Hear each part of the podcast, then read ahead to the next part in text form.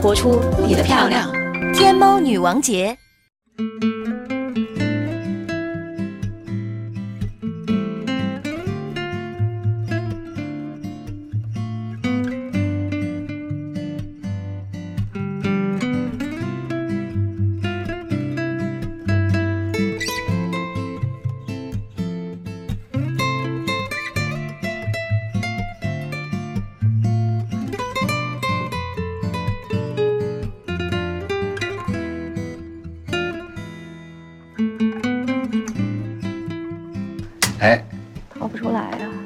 这我们开始一仪式啊。啊三七是女生节，三八是妇女节。是这个每逢佳节倍思春嘛 啊，倍思春，特别是咱们这个还来了咱们思念很久的，总算来了一位，欢迎老徐。啊谢谢谢谢，老徐，我也是最高兴。啊，对，其实我不爱管他叫老徐，因为你叫他老徐呢，我就叫老豆。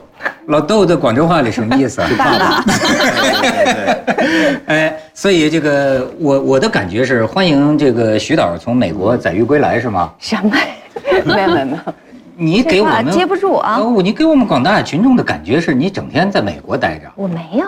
嗯我最近其实都在北京嘛，因为工作的事儿，所以最近几个月其实基本上都在北京。然后出去也就是出去一两个星期，然后就回来了。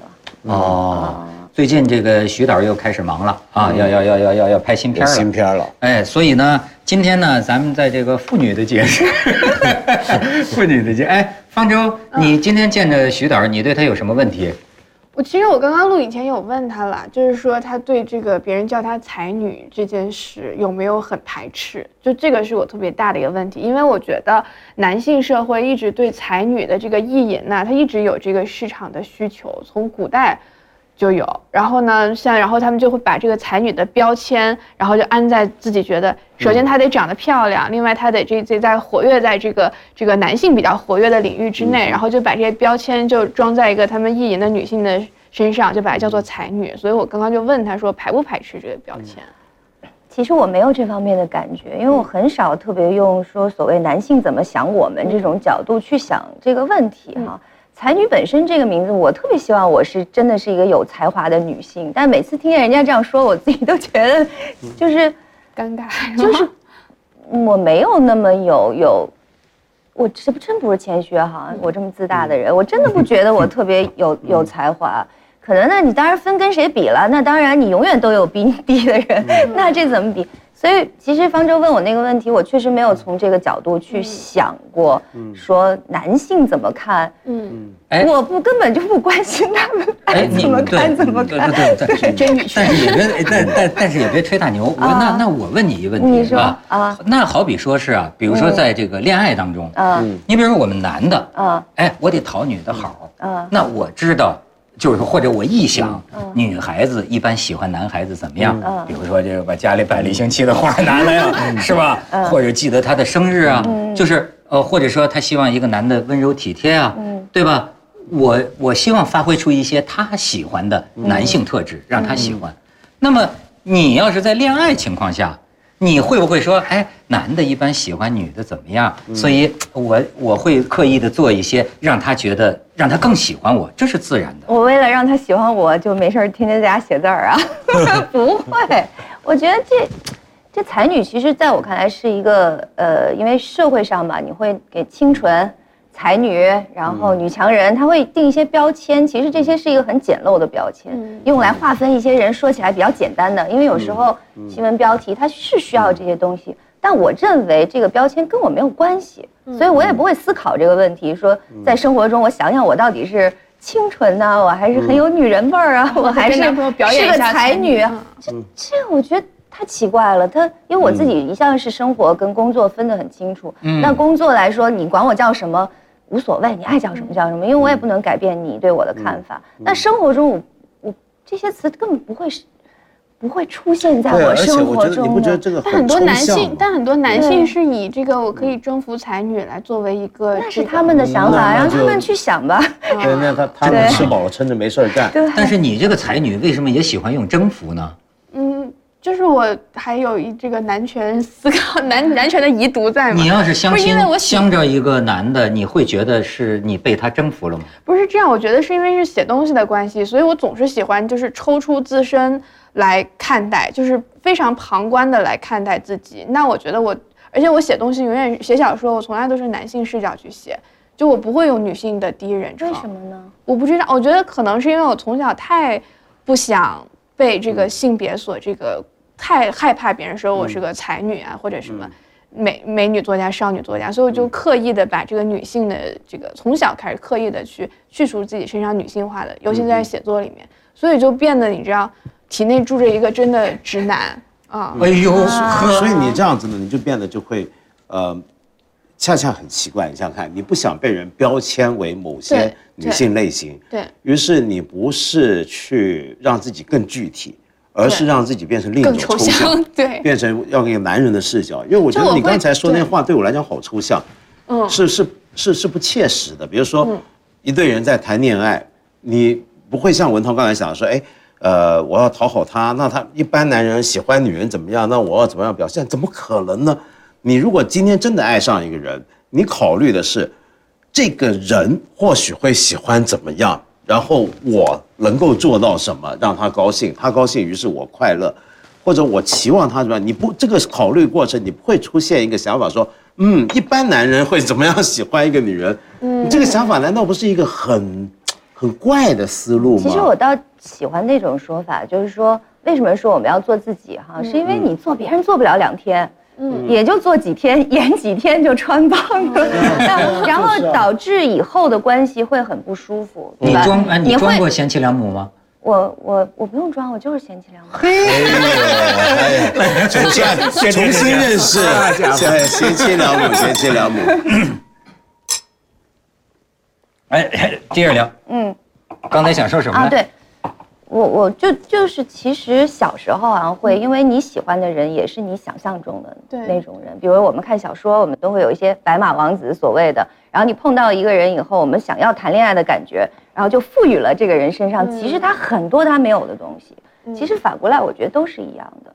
所以为什么刚才说还是觉得做自己就得了？因为做别人是暂时的，然后所以才会有说你变了，嗯，你变了，是不是？经常会有这种说你变，那就是因为开始就没有做自己，嗯，开始演了一个你认为他会喜欢的样子，然后未必是真的，人家真的喜欢也不知道，反正就是都是自己想象的那种东西。那你觉得男的跟女的有区别吗？当然有区别了，除了生理上但是不同的男人和不同的男人是很不一样的，嗯。因为你到了一，就到了一定时候，你见过的人也很多，就是男人也有不同的男人，而且会不一样到，就是完全完全不一样的程度。其实女人也一样嘛，对不对？对我问一个傻问题啊，这个老问小孩们老问的傻问题，就是你们两位了，就是假如能够再来一回，你还愿意当女的吗？当然，我绝对啊当女的。为什么？当女的多好，进可攻，退可守，嗯对不对？你又可以冲在前面，你又可以退在后面，也没有人怎么样。嗯，男人社会上对他们压力，对你们压力还是挺大。当然你自己接不接着这个压力，那是你自己的选择。但毕竟社会上还是对男人压力会更大。你真是知道我们的苦啊！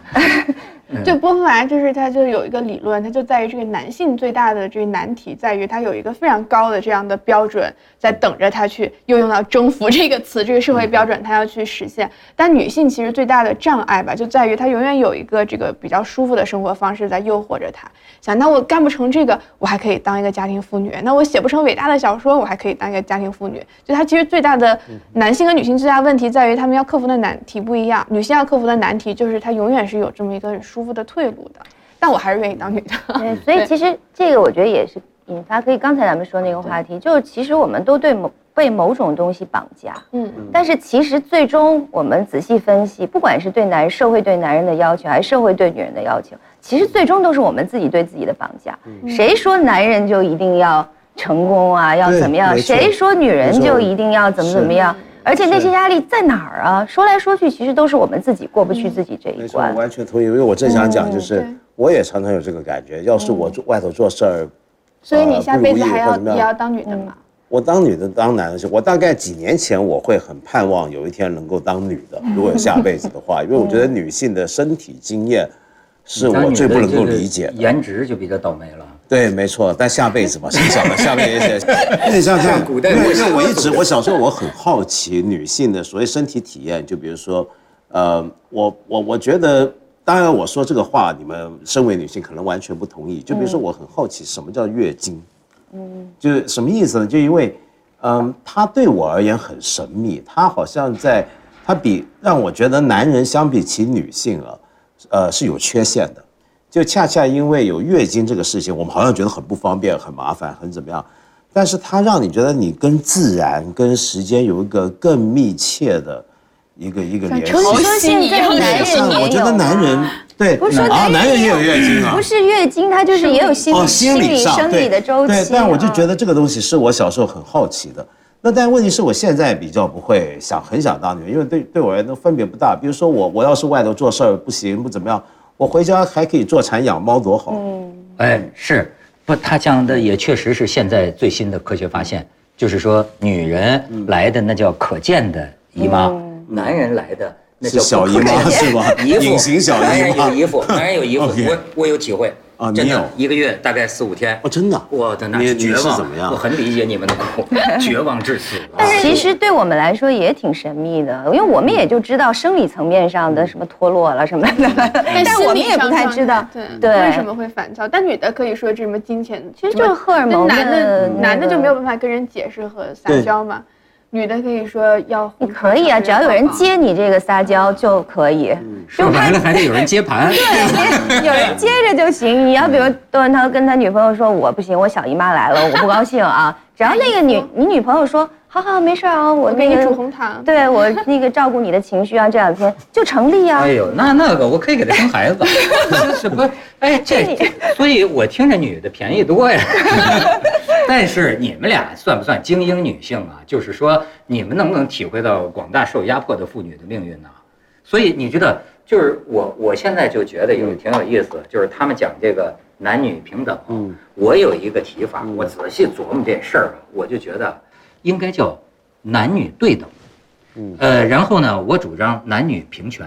嗯就是因为啊，你看做我们谈话节目的人就知道，这个语言是个骗局，所有大词儿啊都有忽悠的嫌疑。嗯，太抽象了，什么叫你说的是什么是平等的？对，没错，对吧？它不可检测，不可讨论。嗯但是你要说平权，嗯那么我就真是可以说了，那中国广大的地区，你知道到这近些年还有杀女婴的这种现象呢。是。是，对吧？我觉得这些叫嚣女权的人应该上山下乡，对。真正的哎，家里有儿子有女儿，肯定是供儿子上大学，所以女孩就越来越无知啊。那你她她她她当然是弱势了。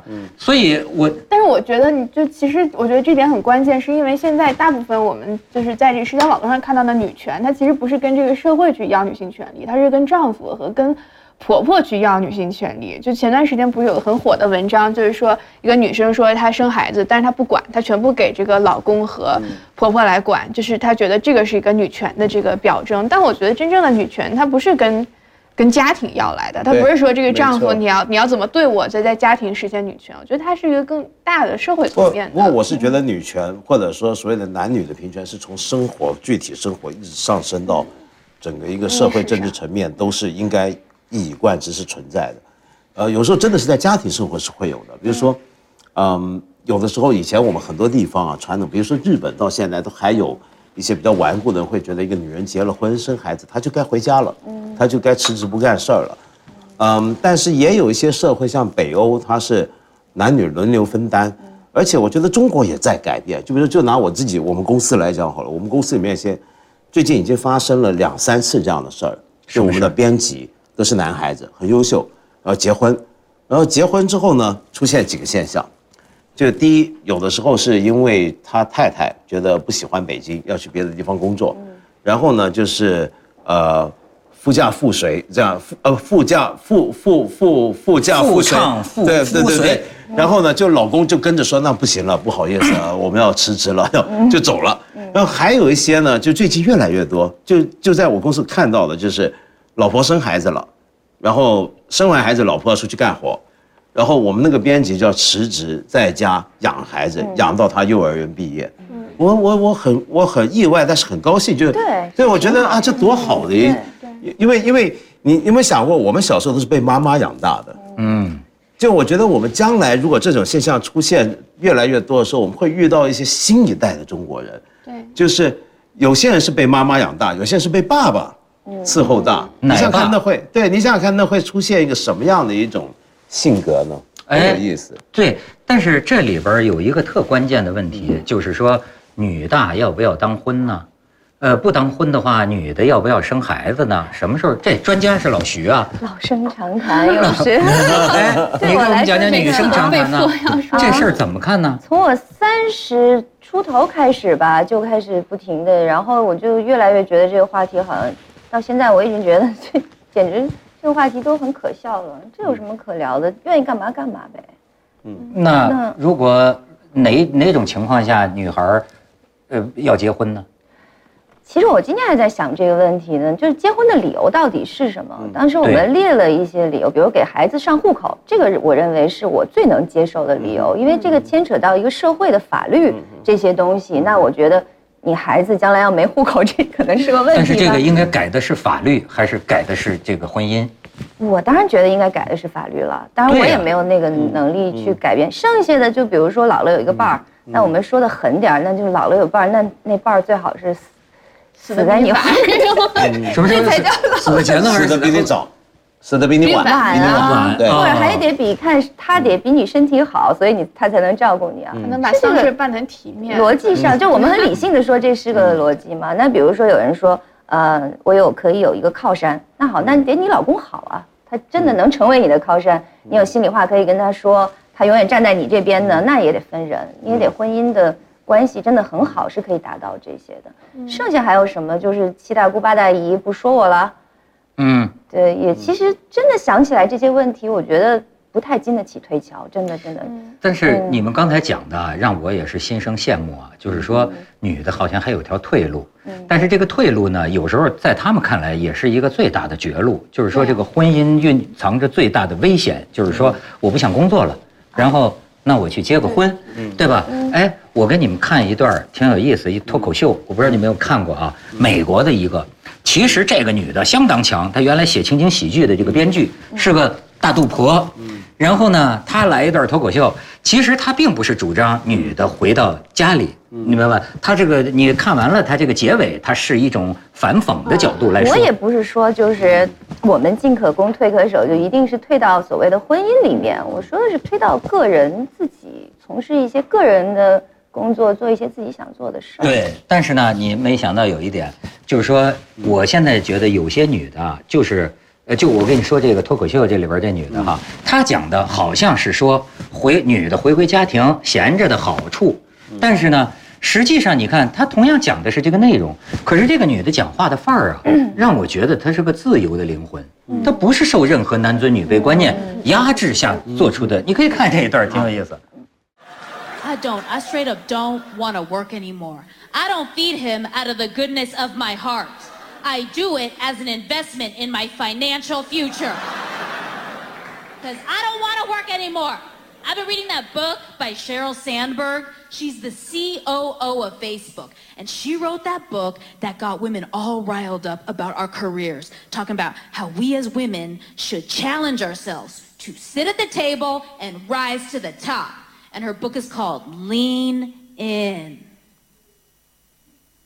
Well, I don't want to lean in. Okay? I want to lie down.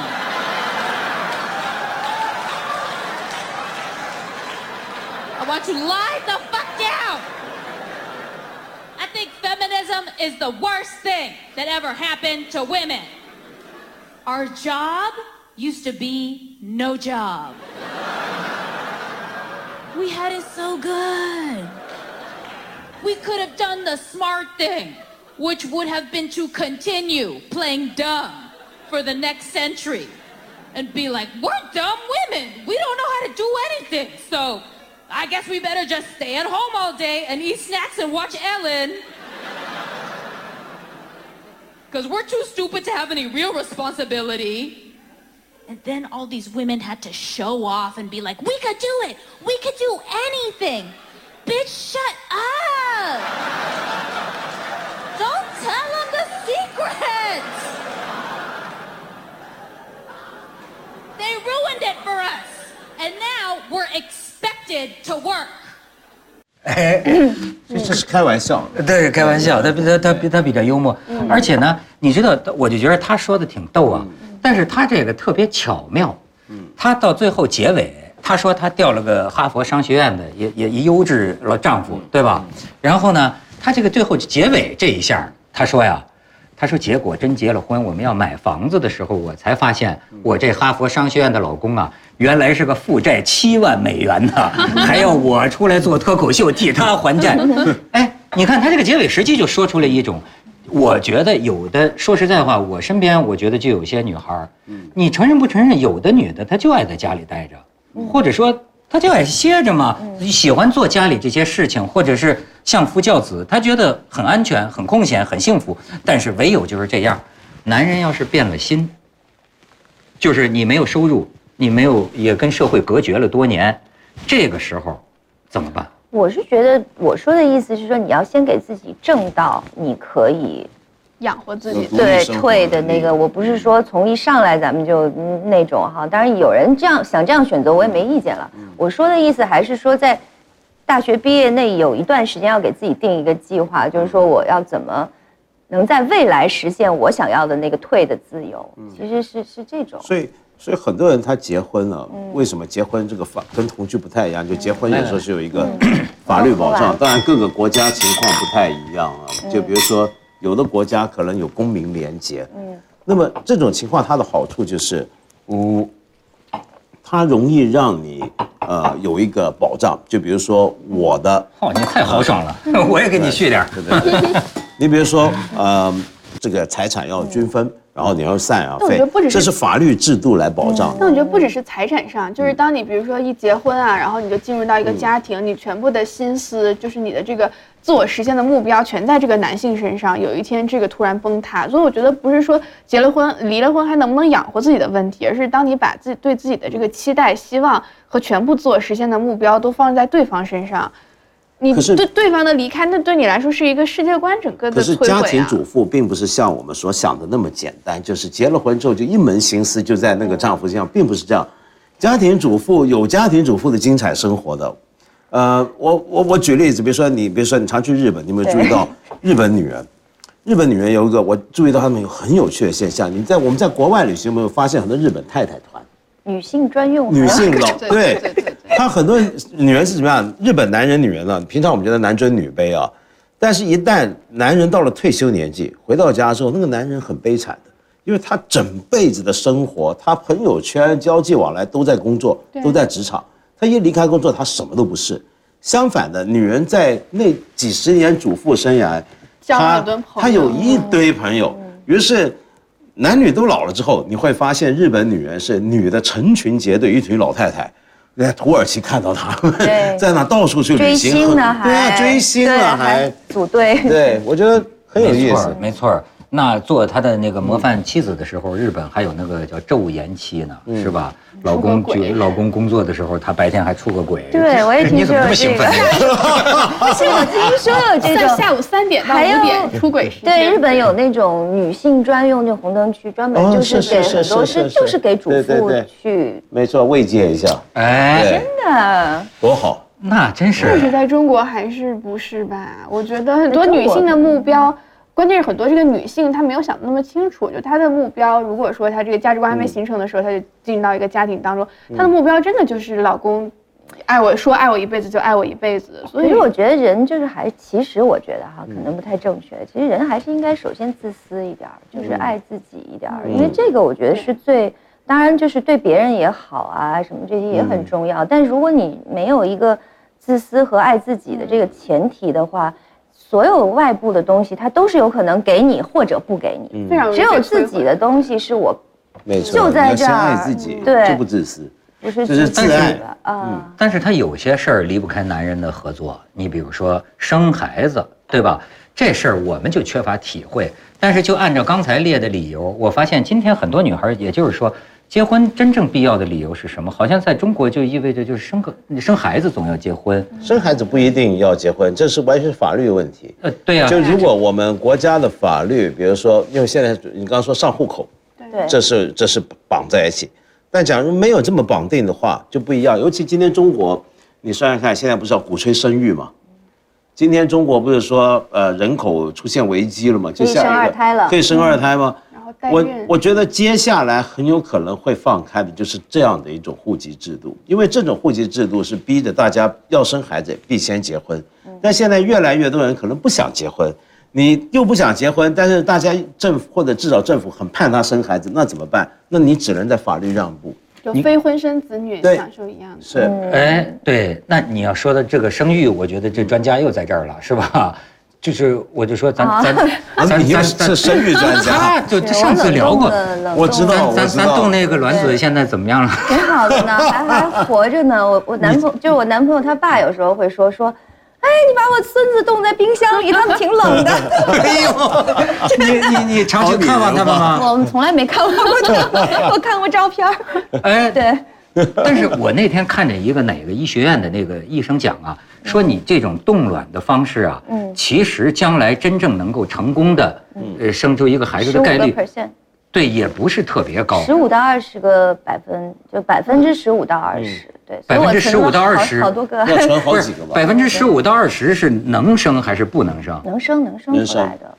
所以几率没有很高。对，是平均来说十五到二十，呃，但是也许我就百分之八十呢，也许有的人就百分之零呢，这都是有可能但的。这个我不知道，这个是要带，就是是说肚子还是你自己的肚子吗？将来不不不，我准我是可能要准备代孕的，我不太会自己。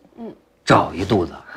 天哪！这很正常，我身边很多人这样啊，双胞胎、三胞胎全都有，很多很多，还不是，对，不是说少数的，而且越来越多的人。自从我做了那个以后，我觉得那个医院 应该给我分红，很多 我很多朋友都去那边做。嗯但你这个我估计暂时你在国内还不不行。嗯国内是它有法律，好像就是说，如果你没有结婚，你是不可以做这种冷冻的。嗯，国内好像对这种代孕呐、冻卵呐、代孕就是现在好像还是管理，就是法律特别严。哎不是商业的也不行，你必须是结婚啊，然后证明双方。对我也去问过杭州那个精子银行，我说这个能不能借个精子啊？他说这个得是结婚，而且证明是没有办法生育的才可以借精子。我说你们俩都什么路子？一个冻卵，一个找精子，我们男的我觉得这是很多一种可能性啊，给自己。因为到今天现在此时此刻，你问我，我还是不想要小孩。嗯，但是我得给自己有一个我有可能有小孩的，万一呢？这人都会变的。你说你三十岁、二十多岁怎么想？三十多岁怎么想？谁知道我四十五是不是那个拼命就不行，我打死都得要一孩子那种人？真的很难说。所以你别看徐静蕾这个表面上大大咧咧的，对，可 我就发现她这个人呐，实际上是很周密的。就是她老说，你看前有前有进路，后有退路对，她就是打算的挺挺我觉得挺靠谱的。他是这样。比如说，如果是让我，我就做不到，因为我总觉得有些决定做了，嗯做了之后也许错了，嗯那就回不了头，就不要回头了，嗯，也不要后悔了。我往往是宁愿这样想。我对自己没有像像文道文道老师这么有信心，因为我是经过过，我二十五岁的时候，我有过一想法，也想觉得是应该结婚啊、生孩子，那是我认为我第一选择的路。到三十岁发现不这么想了，到三十五岁又不一样了，所以我真的不敢保证，就是。而且我可以，就是能不后悔，我为什么要有这个坚决的让自己不后悔的这个想法呢？所以我先背着。哎，嗯但是所以我就发现呢，这个女人们之间想法差异非常大。嗯对你比如说，哎，我们讨论这事儿，一说徐静蕾这方榜榜榜榜样，对吧？但是呢，有有一女孩就就说，她说我觉得这个徐老师啊，她要照我的想法，实际上是什么？他肯定年轻的时候也是想结婚，是，主要是因为就是说是遇到种种问题，比如说对这个失望了，然后呢，好像给自己找个理由，说我就不爱结婚。啊，我觉得不是，童年那小时候对我影响没有那么大，而是因为我觉得我的思想升华了。我现在反过头来想，过去真的就是其实是受什么影响，全是小时候看的那些小说啊、电视剧啊，就认为生活就是这样，连我爸我妈都没跟我这样讲过。我为什么有这种思想？全是因为看我们小时候是看琼瑶，琼瑶，我这就是对类似那种，然后就给自己形成一个概念，我就应该是这样的生活。后来我才发现，其实那个不是我的独立思考，嗯，是我受我的教育的和自己看不是教育了，看的书种文化的，影响，对。对。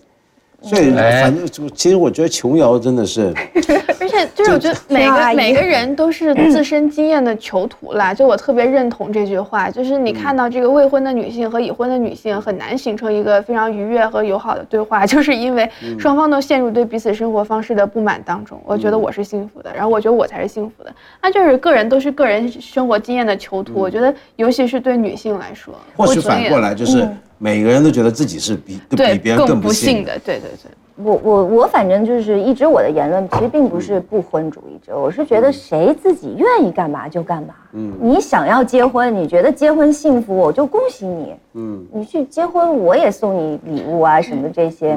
每个人就过自己觉得高兴，没必要拿自己当一标准去评价别人，也没必要拿别人的标准来评价自己。肖肖文娜，肖文娜说，反正结婚不结婚，你们都会后悔的，所以你就随便对 说。你活着就会后悔的。你临临临死前说不定后悔一生呢。这他他讲的，我觉得特别对。我就是说，生活是非常具体的，就包括世界上每一两每一对男女之间，他们相处的方式。都是不一样的。要照我说，将来有一天，男女充分解放了的那一天啊，都是自由的灵魂的那一天，你去看，男女一样还会有，有的是男主外女主内，有的是控制与被控制，有的哎，你比如说，我就挺希望找一女的有主意的，因为我有选择困难症。对吧？我买双鞋也得想三天，我就我就希望赖在他身上。什么真的，我特希望找一有就徐静蕾这样的，啊不是，不是，我是说，就是我希望什么事儿都问问这女的，我就是这样没主意的人。那么，你说这里边就就你很自信，你敢说出这种。有些很多男人其实没有你这个自信，他觉得不行，我都得扛着。其实心里也是你这么想的，他只是他没有自信这样说出来，因为他觉得我这样说出来显得我弱，或显得我没主意。但其实又怎么了呢？你反而说出来，我觉得你这人超自信。所以我觉得现在很奇怪，就现在不是说越来越多女性选择过单身的生活吗？不止不结婚，甚至是一个啊、不同居，是一个单身生活。嗯，我觉得，嗯，大家都在把这个当成一个现象来讨就是也不论。恋爱是吗？呃，恋爱，但是不同居或者不一定稳定的恋爱，那么，嗯、好像我们就觉得很奇怪，那女的为什么不结婚？但我越来越觉得，其实真正需要婚姻的，我所遭遇到的人里面，反而是男人。嗯，我觉得其实婚姻里男的是是一点都不吃亏的。绝对不吃亏，而且是尽沾好处。我觉得是我也这么觉得是吗。不，而且而且我觉得是离了男人需要婚姻，而且有有调查，离了婚的男的活得短，离了婚的女人活得长。然后 我是觉得，如果这女人还是得单身。我是觉得社会其实就有这点上有点不公平啊。比如我会这样觉得，就是比如说哪个朋友说他要结婚，我是很祝福他的。我觉得这是不是结婚本身，而是说你觉得幸福，是所以我祝福你，对吧？怎么到了我们这儿，我觉得这样幸福都不祝福我们了，嗯，全都说，哎，你怎么还不结婚？还有或者像你那朋友说，他一定是受过什么，或者是没有人跟他结婚，为什么全这样？其实这个反过来是对我们的不公平吧？我们都对别人很公平，你只要觉得幸福，你想干嘛就干嘛。窦文涛，你交几个女朋友都无所谓，是的除非我站在你女朋友的角度，我也觉得王八蛋，你不能叫我的女朋友。那谁？其实我们都尊重别人的选择，这样不行吗？哎就一定要用一个标准要求我说。我我我我问一个问题，就是纯粹性别我不了解的啊，会不会作为女的啊，她会有那么一个，咱就说，比如说怕老哈，男的我感觉不明显啊，就是说女的，你比如说到了四十岁、五十岁，她会不会还是有一颗少女的心？但是呢，他必然会看到，如果我跟一个蒋方舟在一块儿，年轻漂亮在一块儿，男人们似乎看他的眼光比看我多，街上的回头率，这些对女的没影响吗？我觉得，除非是你自己觉得美和年轻是你自己最大的优点，还有你那个男朋友也好，老公也好，就那么肤浅，就认为那个年轻貌美才是重要，除非是这样，否则你不会不，他还不光是一个老公或者男朋友，啊。而是一个女的。我现在发现很多女的，她把这个评价标准放在，她希望所所有的男的都对她行注目礼啊，就周围就像她年轻漂亮的时候哎，所有哎，就像很多明星嘛，那她活得很累啊。对呀、这是有问题，所以这就是刚才想说的，就是谁绑架了我们？社会没有绑架我们，父母也没有绑，我们自己在绑架自己。嗯，因为你活在别人的想法。眼光里。但有一点真的就是我记忆里还挺惊悚的一个，就是就是画面了。当然，这个我从理智上很明显的这告诉我不应该这么想，但实际上还这么想。就我之前也是看我的一个一个一个前辈吧，他大概我六十岁，然后和他的这个。呃他他是一个，反正也非常体面，然后穿的也都非常的好，然后长得你就觉得是一个依然有这个性别特征和有性吸引力的一个男性。然后他的太太出来的时候，就真的是一个老太太，就真的是一个你在公交车上和地铁会让座的老太太，就是没有没有性吸引。就这个，我当然知道，这个理性上我知道，当然都很美，同样的年纪各有各的美。但是就是这个感性上那个画面，我几年前看到这个画面，给我非常大的刺激。就是说，一个依然有男男生，他是依然你你说他在交年轻的女朋友，他有这个性依然有性的魅力，但他同龄的他太太就真的是一个老太太，真的是你会去怎么知道服她。他老太太没有那个，你也也不了解别人的是不是。我我我问你，比如说你 你在乎不在乎？作为一个女性，你对于异性的性吸引力，能不能一直保持在很高的一个荷尔蒙或者水准上？我不能当一个就是准则哈，因为我呢肯定是不在乎，因为我我是偶像剧演员出身来着，然后呢 从小就受到很多人那个，然后在我看来，我觉得这样很累，我用不着全世界都爱我，我爱的那个人爱我就行了，其他人爱我对我来说是一个负担，你拒绝人家吧，你还得特别小心的拒绝别人，对不对事儿多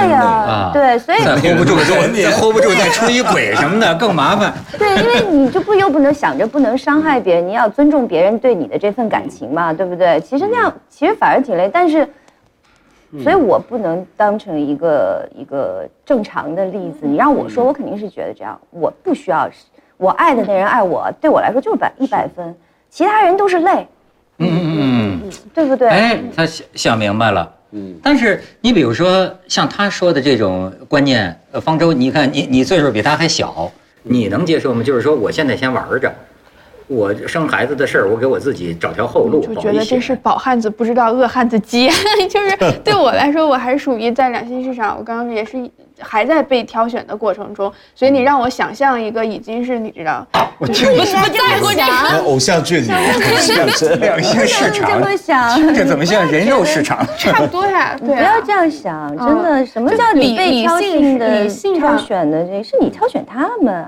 有几个能配得上你的呀？你想想。嘿，这家伙活出你的漂亮，多有多有对，多励志啊，多正能量啊！事实就是这样的。我你今天坐在这儿，我没有任何理由想象出来，你认为你是被挑选，这是为什么呀？对啊，你好像是在等点灯一样，对呀，对你讲的咱们干嘛那么自卑啊？真的？真的这么想。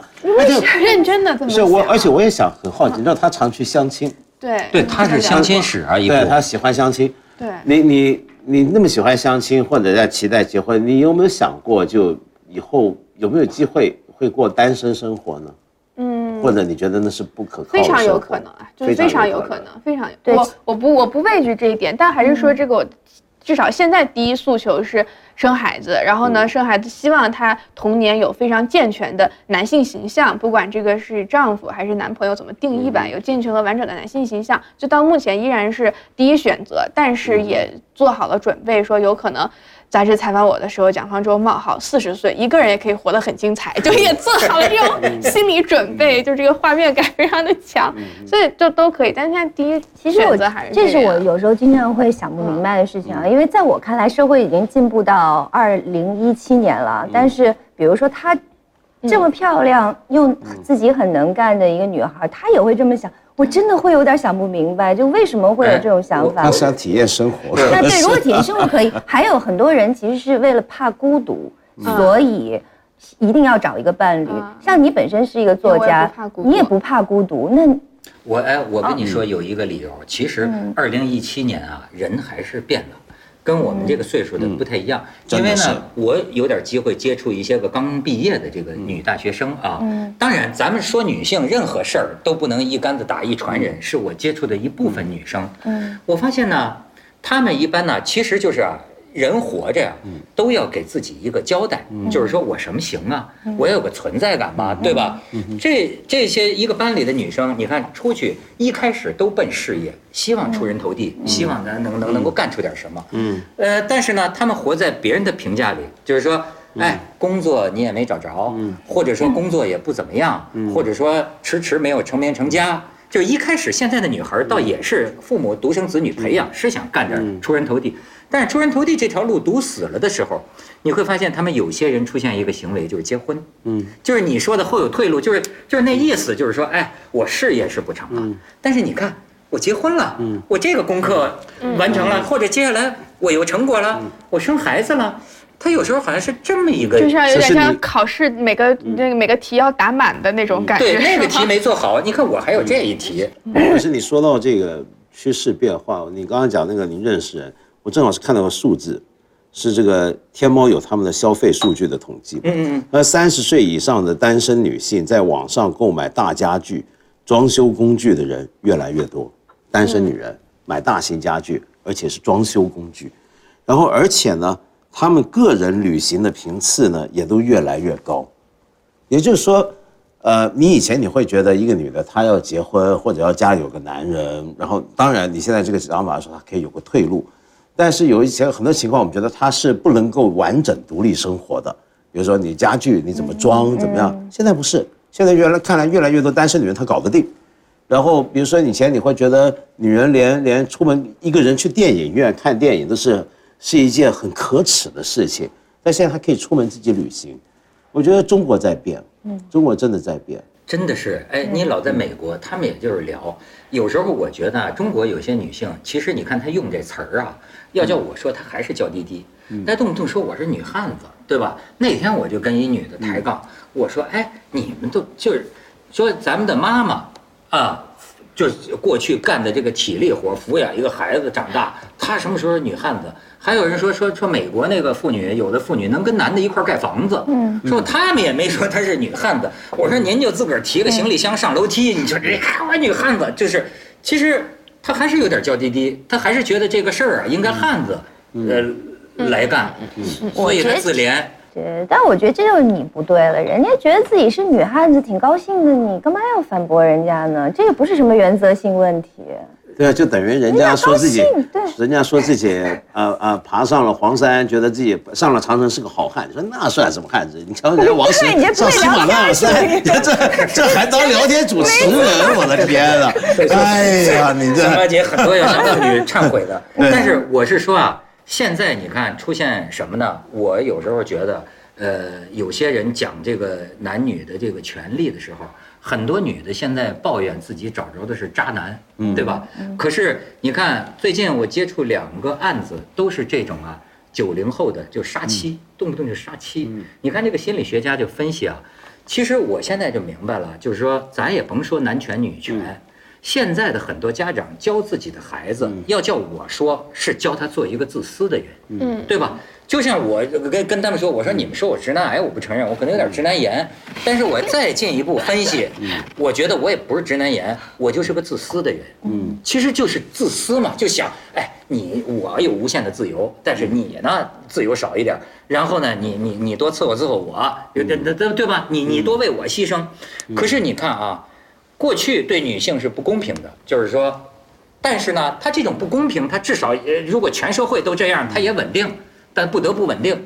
但是到了今天，你就发现没有，二二十三岁的一男孩也是这么教育长大的，嗯，二十三岁一女孩也这么教育长大的，这两口子掐一块儿，那就是针尖对麦芒了，嗯，对吧？这个我觉得你得把我当王子伺候着，那个你觉得你得把我当公主伺候着，嗯，甚至父母亲都这么教啊，你得教一个伺候你的。所以我觉得这是为什么现在很多女权它受很多诟病的原因，就确实是因为她要的这个权利太太多和不清晰了。比如说这个高级一点的女权，她知道这个要平权，那这个低低低稍微低一点，这是男女平等。那其他就是更低的，她觉得这个老公给我买包包，情人节给我转五二零什么一三一四，就是她觉得这也是女权，所以就变成女的什么都要。那其实很多诉求并不是基于一个这个社会公平的诉求，而是基于这个自私的诉求，但都被装在一个女权的框里面。所以我觉得这也恰好也是为什么，其实它它不是女权，它其实就是自私。这是我觉得为什么现在女权最被最被诟病的一个原因了。但是那那是对女权的误读啊，不能就是以这个为标准当然，但就是说权在，在就是怎么讲，这叫中华田园女权吧，就是说以这个更、更，就是因为要要求的更清晰，我们才能更公平的去看待它。当他所要所有的东西的时候，那这个所谓女权和直男癌的斗争就太太这个是相互泼脏水。我觉得就是平等啊对，我们并不是说要求我们优于男人的权利，就是说我们各有各的优点，比如你体力好，对吧？我可能细心一点儿，那这个本身就是一种平衡。女权应该，嗯，那但有有一点就作为人的权利的平等，对，就最开这么简单。对，最开始就是说，应该女权是从有堕胎的权利开始的，是不没错还有是从这投票权对对对，这些东西。对所以现在老把女权，我觉得妖魔化，好像女权就是我们要求比男人还多的权利，绝对不是，根本就不是，只是是对，只是说你有的权利我也有，没错，就这样而。已啊那比如说，我问你，好比说你跟老公，嗯也不是老公了，好比男朋友，嗯你们在家庭里的这个分工，呃，会怎么有矛盾吗？我们一点矛盾没有，我就事先就说清楚，我永远都不会倒垃圾，我从小就恨倒垃圾，倒垃圾这件事儿永远也不要让我干，那是提前就说好了，对啊。那行啊，，他倒垃圾，你呢？对啊，我想干就干，不想干就不干。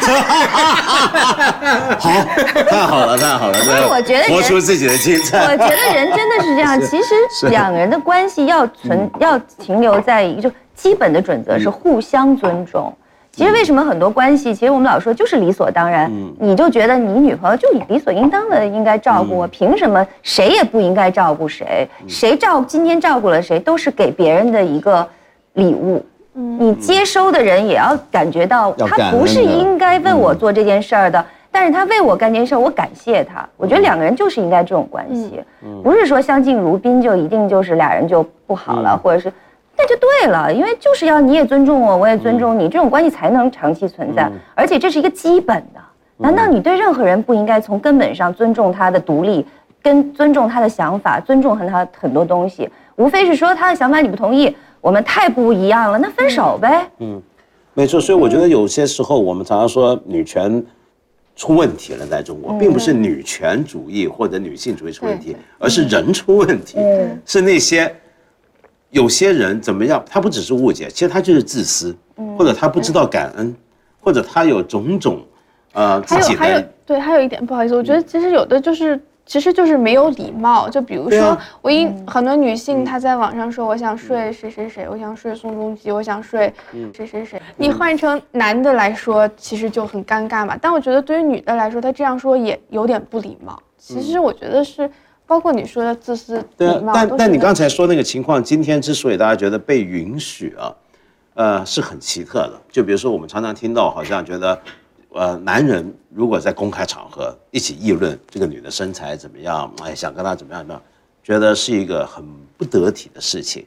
反过来讲，女人们在公开场合去议论，哎呀，我要跟宋仲基怎么样，我们就觉得好像稍微能接受。为什么？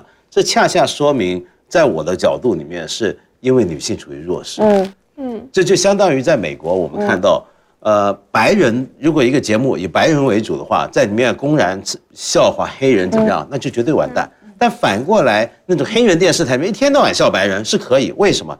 恰恰因为他在弱势。嗯哎，现在就是有些人就说呀，你怎么看？包括现在影视剧啊，就说小鲜肉当道嘛。嗯那有的人就说说小鲜，说你们说男的什么把女人当一个肉体看，那是品位低下，对吧？那难道说女的就可以把男的当个男色，整天这么来议论，甚至放在屏幕上来意淫吗？其实我最开始的时候，我拍有一个地方的时候，他们给过我一文案，说什么“鲜美肉体集中营”。我当时看了那文案，我就急了。什么？电影剧本啊，不是宣传文案叫什么“鲜美肉体集中”？那时候我已经两年休息没拍电影了。我说这，我说你们这文案写的是什么？怎么那么恶心啊？他们说这是一个说法，现在什么就讲男男生是这样讲的。我其实第一反应也是这有点对人家也不是特别尊重。尊重吧，或者这词儿不好听，主要是、嗯你要说他长得特别帅、特别酷、特别什么，我觉得也行。什么鲜美肉体，我每次看到这种词儿，我都觉得我会觉得有点儿挺恶心的，我觉得是不是？是是但恶心，是现在我后来才知道，这词儿已经变成一个好像很没错，很通行了，对，什么小鲜肉像，我也是真的过了一段时间才接受这种说法。我觉得这个这么说，其实对人家有点我我觉得很恶心，我总是听到小鲜肉，我总是联想到小笼包。人家也是一个长得好看的男孩儿而已，怎么就为什么一定要管人家就成什么？人肉了，对呀、哎，但是你觉得啊？通常过去传统认为，男的是可以仅仅因为女人的肉体，嗯呃，对他有性欲的。女女人，你们觉得会吗？当然会了，会啊就是没有什么内涵感情之类，就纯粹就是一个性吸引力女人也会冲动啊。我们女人也是生物来的，对啊，而且是欲望更强的生物。也不一定欲。望更强，但是是一样的，都是有有欲望，看到美好的东西或者所谓性感的东西。当然每个人性感的标准又不一样了，肯定是会有你觉得什么样 本算性感？能的反应。嗯，我觉得，我觉得，其实我真的觉得教育好，很有教养是一个非常大的性感。对我，你觉得什么算性感？会打架的。哦，为什么这么苦大仇深呢？她这个果然从小是个小乖小女女生，孩。对。我真的是就小时候就是班长，然后所以你知道从小到大就是班长，就喜欢坐在最后一排的男孩子，坐在最后。然后我小时候其实有一个事情，就是我小时候特别喜，高中时候特别喜欢我，我暗恋我们坐在最后一排一个特别坏的一个男孩。然后有一次我过生日那天，我谁都没告诉我，然后上晚自习我在。监督大家写作业，然后忽然那个我喜欢的坏男生冲上讲台说：“这个今天是一个特殊的人的生日，然后我我有一些有些话想说，然后你知道我当时就整个那个所有这个粉红色的泡泡全部都涌上脑海，然后你知道都准备好站起来拥抱他。他说今天是易建联的 生日，然后我们一起，我们一起祝阿联生日快乐，真的。反正这是这是我说没关系过去就是过去的阴影，过去的过去的所以我事宜就让它过去 了。对对对。然后小时候喜欢我们的一个这个。小学时候喜欢我们年级就是这个黑社会大哥那种 小学时候的黑社会大哥然后我那闺蜜是一个美女嘛，然后那时候这个闺蜜老被这个黑社会大哥跟踪，放学回家路上，这闺蜜她就特别的生气，她就说那每次放学之前我们换衣服，你换我的，我换你的，然后呢，所以我每次就换上闺蜜的那个衣服，然后这个大哥就跟踪我。然后每次跟然后跟踪的时候，他就看到我正面就说：“哎呀，操！”然后就转身就走了。所以你知道我的这个择偶完全是伤痕 型的，你可以写伤痕文学我。可以写伤痕文。所以你知道，你看他说这个就说明什么了？我就发现还是上帝说的对，不是，还是耶稣说的对，就是你不要论断人，嗯，你要很小心的论断人。一个人呐，不管他持什么观点、什么立场、什么思想、什么男女关系，总有他你不了解的内情，嗯，对不对？嗯因为很多女孩其实是喜欢坏男人，尤其是我们小时候，我们我不知道他为什么这么想，我们小时候都是喜欢那种刘德华演的小混混，对对。全世界都不好，但就对我好。对，但是对对对女人是有这种有一点这种然后。骑个摩托车把对对你带去哪？对对对，对小时候，然后他流着鼻血，跟谁都打架，然后但是就对我一往情深。我我还大家说我帮他拿着衣服和手机，就是就是据说这也是基因里的一种力量，就是说他过去啊，呃，这个人类他需要对一些个爱冒险的、爱出圈儿的、爱打破这个这个习俗的、打破这种这种清规戒律的，因为它可能蕴含着人类进步的可能性。对，文道老师，你觉得这是不是其实也是一种征服欲嘛？就是因为它很坏，所以它很难被征服。那如果被我征服了，那就是对我觉得成就是人的有这个层面的，我觉得是的，我觉得是的。所以谁都有征服谁的权利，是吧？男女都一样，先平权征服。自己 绝。对来来来来，谢谢谢谢谢谢，讲的太好了。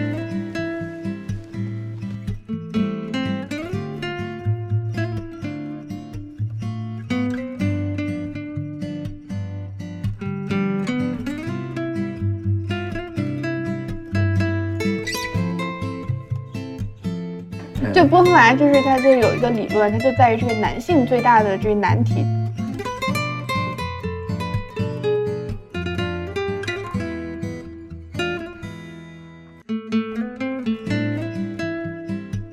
像王大人说，反正结婚不结婚，你们都会后悔的，所以就随便是说。